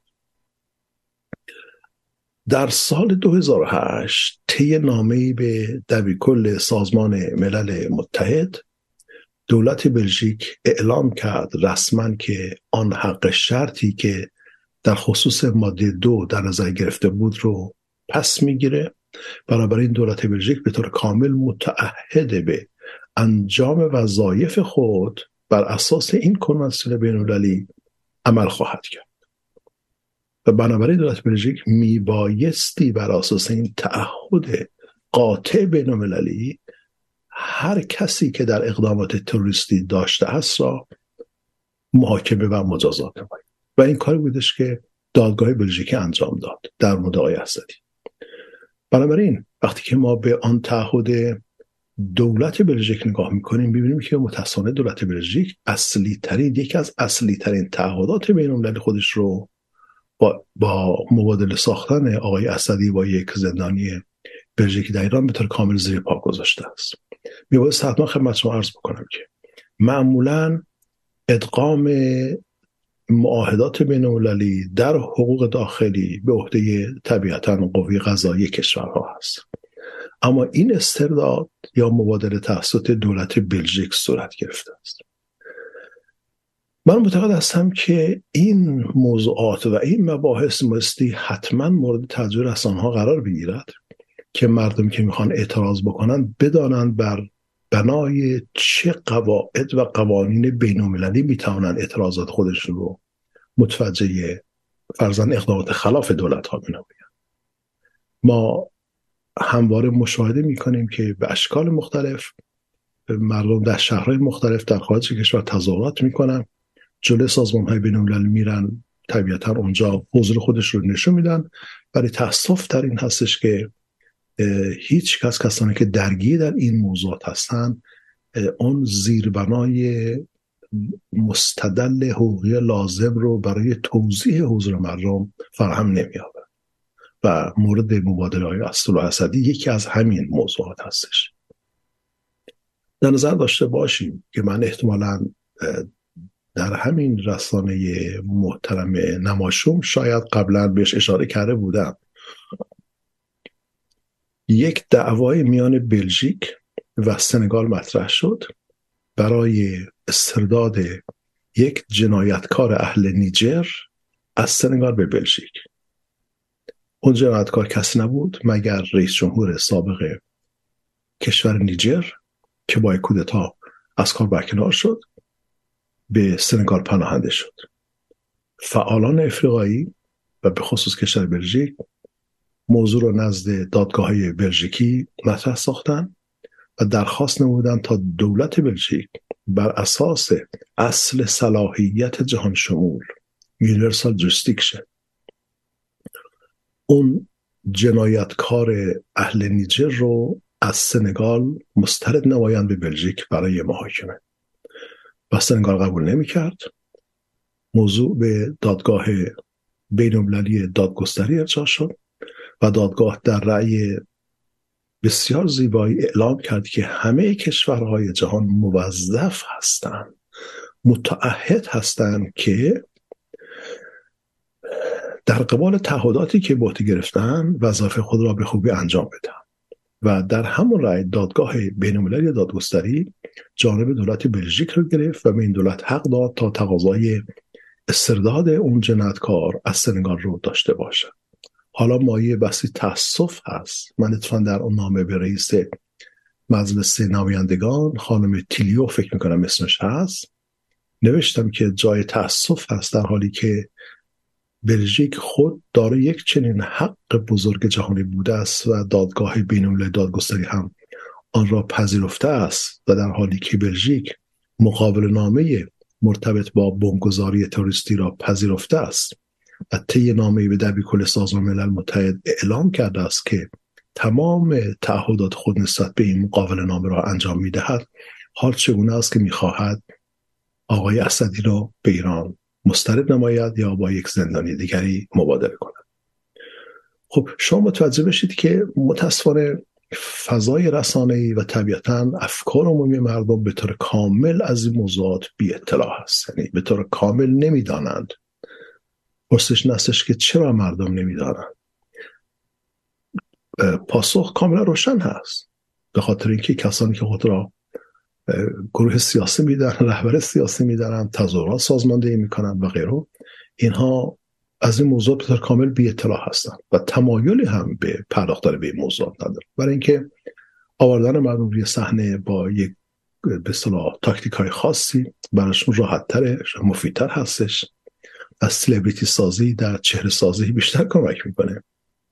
تا اینکه راه های دقیق و محاسبه شده علمی رو بهش توجه داشته باشن برای کمک به اون نهزت راه بخشی مردم مردم ایران برای آزادی.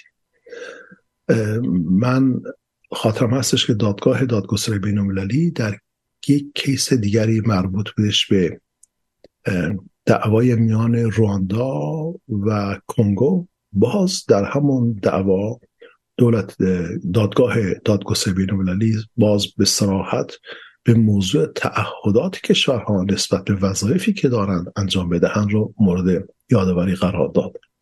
چندین کیس دیگر هستش طبیعتا من به اونها در این برنامه کوتاه نمی‌تونم بپردازم.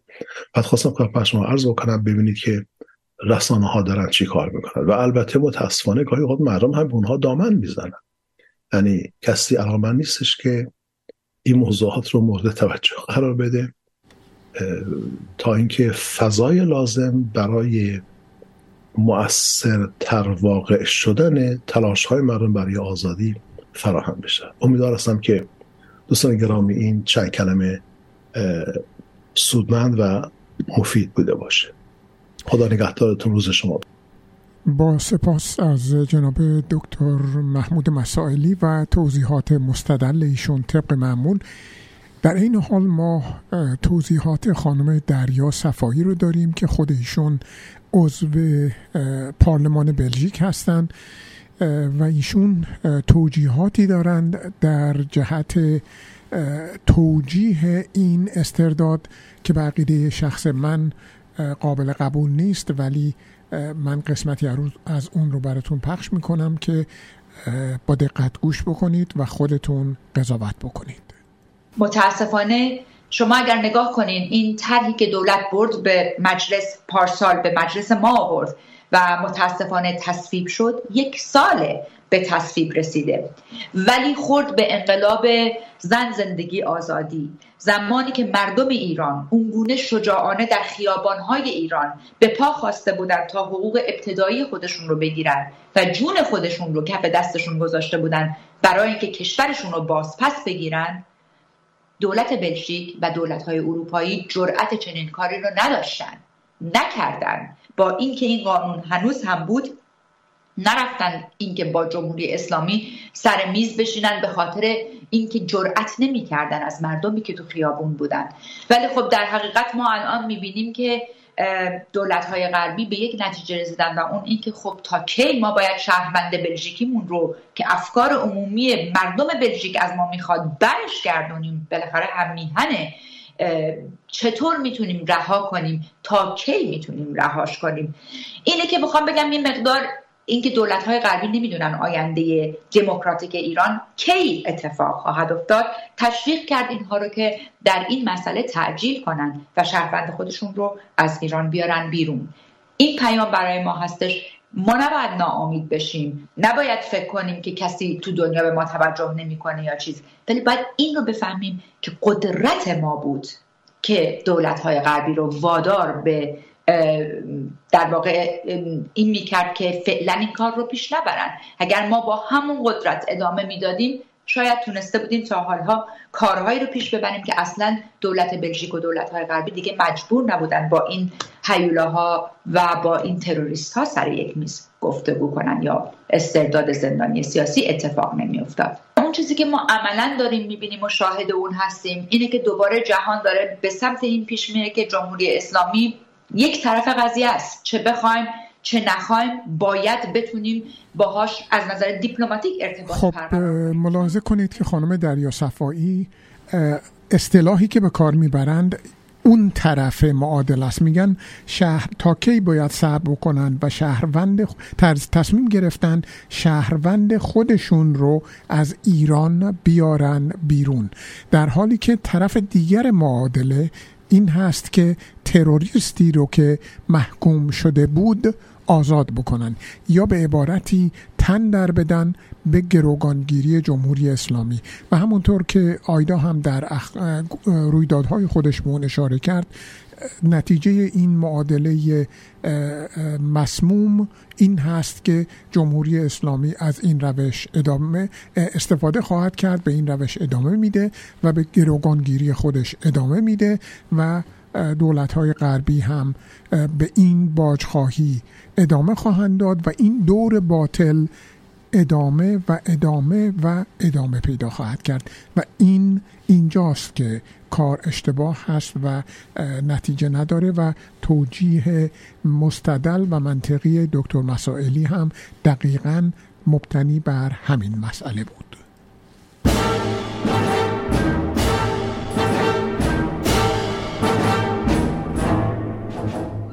گزیده ای از یادداشت های امیر اسدالله علم به انتخاب مهدی فلاحی.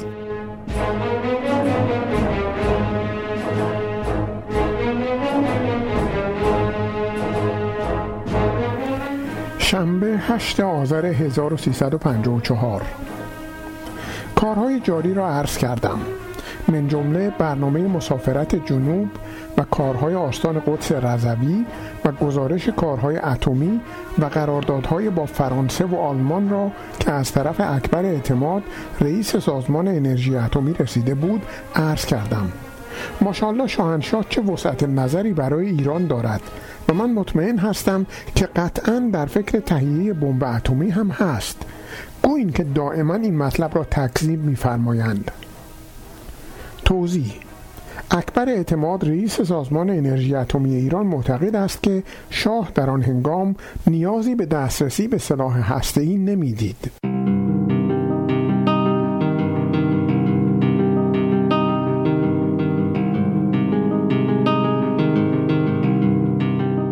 یک شنبه 9 آذر 1354 بعد از ظهر تمام کار کردم.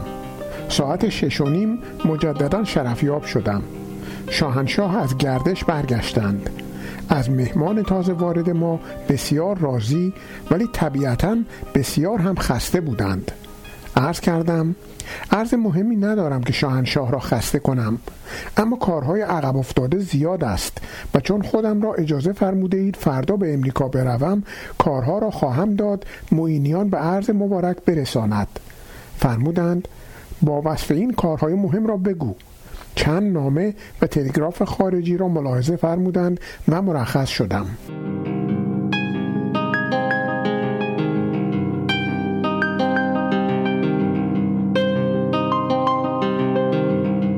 شام چاوشسکو به طور خصوصی حضور شاهنشاه شام می‌خورد. من شام منزل ماندم ولی بسیار ناراحت. و خانم علم به علت آنکه او را به این مسافرت نمی‌برم زندگی را مجددا بر من تلخ کرده است.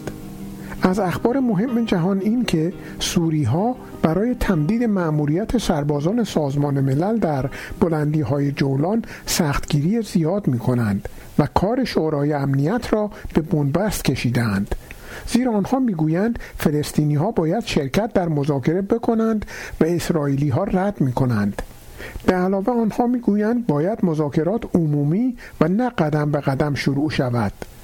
دیگر مسافرت فورد به چین می باشد و همچنین سرکوب شدن نظامیان چپگرای پرتغال.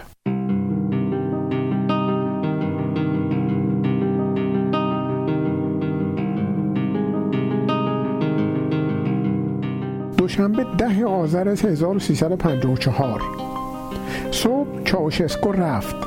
من در رکاب شاهنشاه با هلیکوپتر به نیاوران رفتم. بعضی کارهای فوری را عرض کردم. قدری شاهنشاه را خنداندم. عرض کردم دیشب که کارها را برای نصرت الله موینیان خیلی خوش مقدس است. رئیس دفتر مخصوص میفرستادم. داخل کارها مقداری عکس دخترها بود. خواستم آنها را هم برای موینیان بفرستم و بنویسم. به عرض برسانید و اقتضای رأی انور همایونی را در انتخاب هر یک ابلاغ فرمایید. شاهنشاه خیلی خیلی خندیدند و از خنده قش کردند. من خودم هم خیلی خنده هم گرفت. هنگام دستپوسی خیلی اظهار مرحمت فرمودند.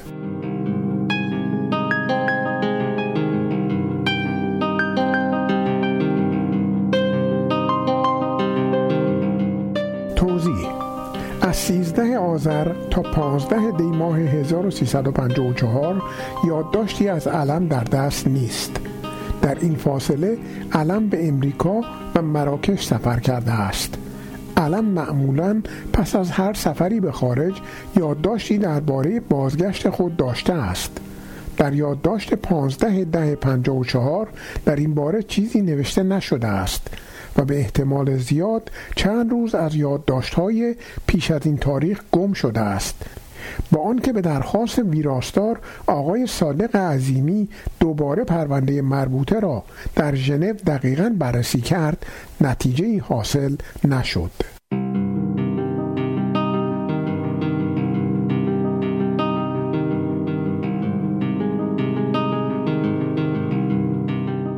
دوشنبه 15 دی 1354 عرض کردم امروز صبح سفیر امریکا به دیدنم آمد و با من صبحانه خورد. یادداشت زمیمه را داد که تقدیم پیشگاه مبارک کنم. آیا اعلی حضرت همایونی کمکی به آنگولا میفرمایند؟ فرمودند ابدا. پولی نداریم که بدهیم. همینطور به او بگو.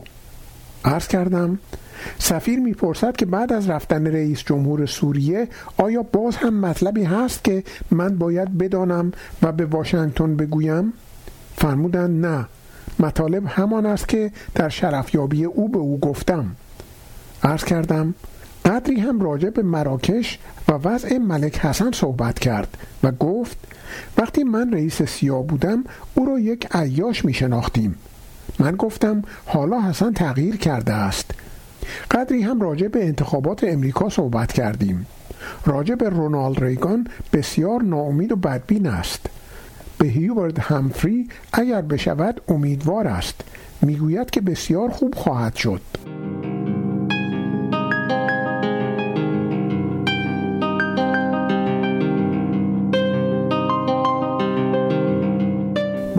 خصوص سرکار فرید خانم و اینکه دیروز مرا دیدند و از من لقب والا حضرتی می‌خواهند به عرض رساندم که با عصبانیت رد فرمودند و با لحن تندی فرمودند بله درویش خانم درویش خانم حالا می‌خواهند والا حضرت بشوند.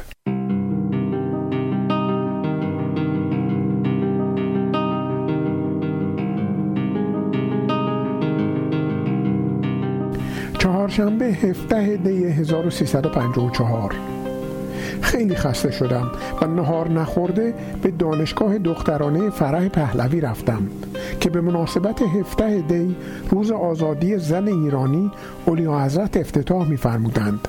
سابقا مدرسه عالی دختران بود و حالا دانشگاه دخترانه فرح پهلوی شده. اولیا حضرت دیر تشریف آوردند. وقتی نطق خودشان را ایراد کردند از اینکه دیر تشریف آوردند معذرت خواهی کردند که خیلی دلچسب و انسانی بود.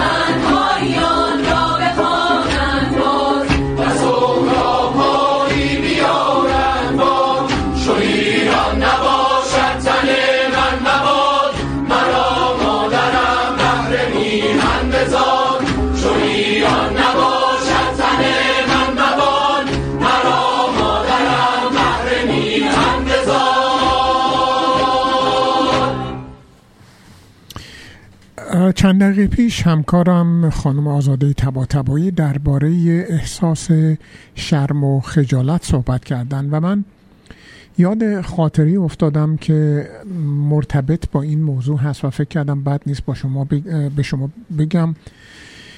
سال 1353 بود که من لیسانس خودم رو با تحت عنوان مهندس صنایع از دانشگاه صنعت آریامهر گرفته بودم و برای کنکور فوق لیسانس کامپیوتر امتحان داده بودم. نمی‌دونستم نتیجهش چه هست. با فرض این که پذیرفته نخواهم شد برای مرحله بعدی اقدام کردم و مرحله بعدی این بود که برم سربازی. ولی خب یک امکانی وجود داشت برام و اون این که سربازی خودم رو برم در زوباهن اصفهان خدمت بکنم. و دانشگاه من رو معرفی می‌کرد به زوباهن اصفهان که برم اونجا و طرح از طرح سربازی زوباهن استفاده بکنم. بنابراین پرونده اونجا درست شد برای من و پرونده رو به من دادن. گفتن برو اصفهان در آریا شهر که بعدا شد پولاد شهر. اونجا در فلان قسمت فلان اتاق شماره اتاقی بود. یک اسم شخصی رم روی پاکت نوشته بودن ببر این پرونده رو تحویل اون شخص بده تا بقیه کارا رو انجام بده. من توی اتوبوس نشستم رفتم اونجا و رسیدم یه روز صبح ساعت نه صبح بود. رسیدم اونجا و خب آماده بودم. بیست و سه سالم بود. ظاهرا یه آدم بالغ بودم. ولی در واقع نبودم. به همون دلایلی که خانم تبا تبایی گفتند. رفتم پشت در اتاق ایستادم. در اتاق بسته بود. و من معطل بودم که خب چه بکنم؟ نکنه این اتاق که درش بسته است. الان اون تو جلسه داشته باشن. من چه بکنم؟ در اتاق رو باز کنم در بزنم مزاحم جلسه نشم. و یه چیزی شاید ده دقیقه پشت در ایستاده بودم تا اینکه در اتاق باز شد. یه کسی از اتاق اومد بیرون و من پرسیدم که ببخشید اتاق آقای فلانی اینجاست؟ گفت بله دیگه نوشته اینجاست. گفتم که من ایشون کار دارم. گفت کار داری؟ بفرمه برو تو. اصلا به شکلی که یعنی خیلی طبیعی خب کار داری؟ باید بری. تو چرا وایستادی؟ و من همواره برای خودم این سوال بود که من چرا ده دقیقه پشت در ایستاده بودم. ولی دلیلش رو می‌دونم. دلیلش این بود که هیچ کس به ما آموزش نمی‌داد به ما آموزش نداده بود که برای خودمون شخصیت داشته باشیم برای خود به خودمون احترام بگذاریم خجالت نکشیم شرم بیهوده نداشته باشیم. خیال می‌کردم اگر برم توی اون اتاق ممکنه مزاحم اون شخص باشم جلسه اون رو به هم بزنم خلوت اون رو به هم بزنم نمی‌دونم هیچ توجیهی براش نداشتم ولی روی این رو نداشتم که برم. مثل همون دوست آزاد خانم که از ترس اینکه مبادا پاشتور بخوره و خجالت بکشه حاضر نبود از اون پله ها بره پایین. ما از کودکی به ما این شرم و خجالت رو تزریق می‌کردن. جلو مهمون حرف نزن جلو مهمون دست به شیرینی نزن جلو مهمون این کار رو نکن جلو بزرگتر این کار رو نکن جلو اون این کار رو نکن. نکن نکن نکن نکن و ما یاد می‌گرفتیم که نکنیم. هیچ وقت به ما یاد نمی‌دادند که چجوری کارها رو بکنیم. و بنابراین ما افرادی بودیم که با نکردن بزرگ شده بودیم و ما یاد نگرفته بودیم که چه کارهایی رو می‌تونیم بکنیم. و به طور کلی در یک جامعه دیکتاتوری در یک جامعه پلیسی نکردن همواره راه بهتری هست. امتر ایمنتره و به نفع آدم هست. این چیزی هست که در اونجا به ما یاد میدن. در حالی که اینجا در به بچه های کودکستان کسانی که بچه هاشون اینجا به مدرسه فرستادن از کودکستان به بچه ها یاد میدن جلو بچه ها بیستن و حرف بزنن یه کاری بکنن. به بچه های کودکستان میگن هر وقت نوبتشون میشه میگن یه چیزی از خونه بیارن یه اسباب بازیشون رو بیارن بهش میگن show and tell بچه کودکستان وای میسته اسباب بازیشو معرفی می‌کنه توضیح میده. بعد بقیه بچه هم نشستن گوش می‌کنن. بعد میگه خب اگه سوالی دارید بپرسید یکی دستشو بلند می‌کنه میگه خب این اسباب بازی رو از کجا آوردیم؟ میگه عموم توی تولدم بهم داده. نفر بعدی نفر بعدی سوالش این است که خب این قیمتش چنده؟ میگه نمی‌دونم. ولی به اون بچه کودکستان یاد میدن که بیسته و صحبت بکنه در حالی که من تا 23 سالگیم یاد نگرفته بودم که در مقابل کسی بیستم و حرف بزنم.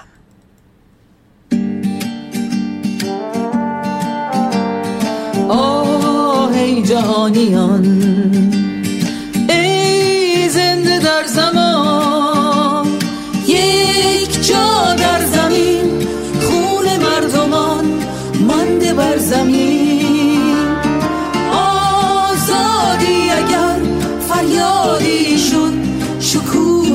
be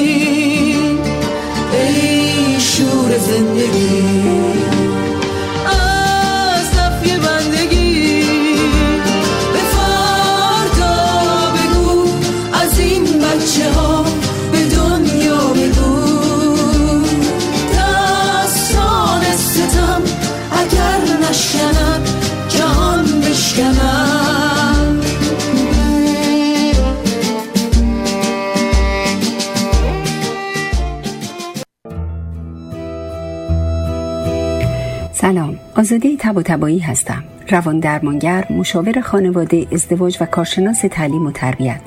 راستش فکر کردم با بهرهگیری از دانش و تجربیات 35 سالم در ایران و کانادا بتونم شما عزیزان رو در چالش هایی که با احساسات و هیجاناتتون یا انتخاب همسر مناسب دارید و یا حتی مسائلی که در روابط روزمره ممکنه با فرزندان یا همکارانتون داشته باشید یاری کنم.